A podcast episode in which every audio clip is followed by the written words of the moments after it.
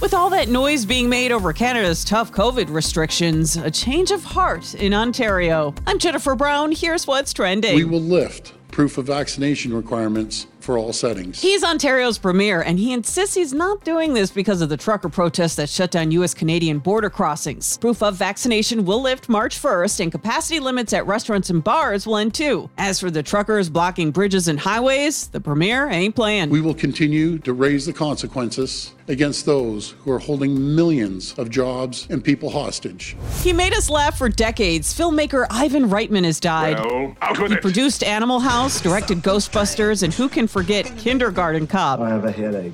It might be a tumor. It's not a tumor. Reitman was 75. His family says he died in his sleep. And if you're wondering where marriages survive the longest, new research finds West Virginia and Maine are for lovers. Marriages in those two states average 22 years.